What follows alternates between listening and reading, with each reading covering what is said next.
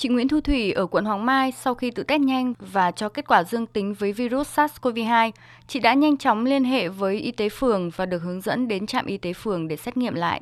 Chị Nguyễn Thu Thủy cho biết. Sau khi ra phường test lên dương tính thì y tế phường đưa cho tôi một tờ giấy ghi kết quả dương tính nhưng mà chưa đóng dấu đỏ. Họ hẹn là sau khoảng ờ, tầm 7 hoặc là 10 ngày ra test lại âm tính thì họ sẽ trả hết. Phường có cấp thuốc điều trị Covid nhưng mà tôi cũng muốn mua thêm một hộp thuốc thì lại không được bởi vì là chưa có công nhận là bị dương tính thì hiện người nhà mình cũng ờ, có nguy cơ lây rất cao nên là mình cũng muốn mua một hộp thuốc để dự phòng.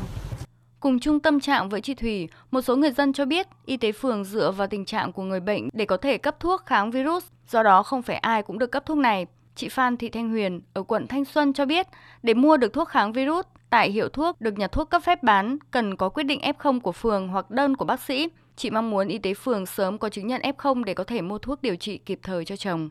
Chưa có gì cả. Hôm trước thì anh ấy ra đây là anh ấy xếp hàng xét nghiệm ở đây này.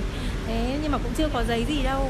Tuy nhiên là muốn là có nhanh nhưng bây giờ nhiều người bị thế thì cũng, cũng khó, có giấy không mua được. Sau Tết Nguyên đán, số ca F0 tại Hà Nội tăng nhanh. Mặc dù các trạm y tế đã tích cực hỗ trợ hướng dẫn người dân xét nghiệm, cách ly, khám, cấp thuốc cho bệnh nhân điều trị tại nhà. Tuy nhiên với số ca nhiễm tăng hàng ngày, việc khám cấp thuốc điều trị tại trạm y tế cũng tiềm ẩn nguy cơ lây nhiễm rất cao cho cán bộ, nhân viên y tế.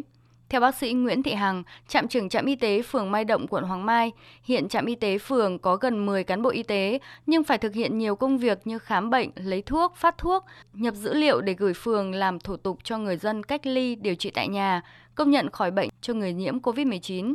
Mấy ngày hôm nay là khoảng 300 F không mới chưa kể là những F không cũ của nó F không dương thì xin nhân lực hỗ trợ cũng không có bởi vì trung tâm các khoa đều dương cũng không có người về hỗ trợ. Hỗ trợ được một vài buổi xong rồi cũng lại dương tiếp rồi lại về. Gần như là tại chỗ là chính tự lực cánh sinh. Khi đấy công việc thì vẫn tiếp tục phải giải quyết hay là luôn. Tình trạng F0 tăng nhanh trong khi nhân lực y tế không thay đổi, thậm chí còn giảm đi do đội ngũ này cũng nhiều người là F0. Một số phường, xã ở Hà Nội đã phải mở thêm điểm xét nghiệm hoặc thực hiện mô hình hai trạm y tế, một trạm thực hiện các công tác chuyên môn, một trạm chỉ giải quyết thủ tục giấy tờ cho người nhiễm COVID-19. Trước thực trạng nhiều F0 tại cộng đồng tăng mỗi ngày và nguy cơ lây nhiễm, quá nhiều người dân đến khai báo tình trạng bệnh, một số phường đã áp dụng hình thức linh hoạt hơn, thành lập các nhóm qua mạng xã hội để thẩm định tình trạng bệnh và triển khai quyết định F0 kịp thời tới người dân. Bà Lê Ngọc Hoa, Phó Chủ tịch phường Láng Hạ, quận Đống Đa cho biết, phường đã mở thêm đường dây nóng tiếp nhận khai báo của công dân, các nhóm Zalo có biểu mẫu để người dân tự khai báo rồi gửi cho cán bộ. Sau khi tiếp nhận, cán bộ y tế sẽ thẩm định việc nhiễm của công dân rồi chuyển sang Ủy ban nhân dân phường ra quyết định.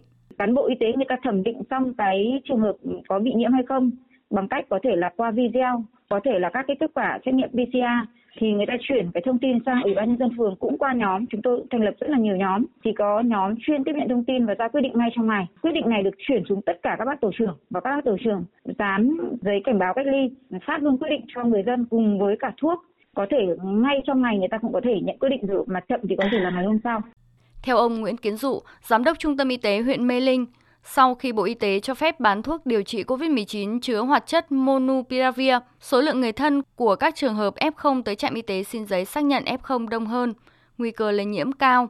Trong khi lực lượng y tế mỏng chưa kịp hoàn thiện các thủ tục quyết định này, do đó Bộ Y tế cần tăng cường hướng dẫn để người dân không lạm dụng trong điều trị COVID-19 tại nhà, thay vì quy định cứng là phải có giấy khám của bác sĩ mới được mua thuốc kháng virus COVID-19 sẽ gây ùn ứ cục bộ tại các trạm y tế, bức xúc cho người dân và khiến dịch bệnh có nguy cơ lây nhiễm nhiều hơn.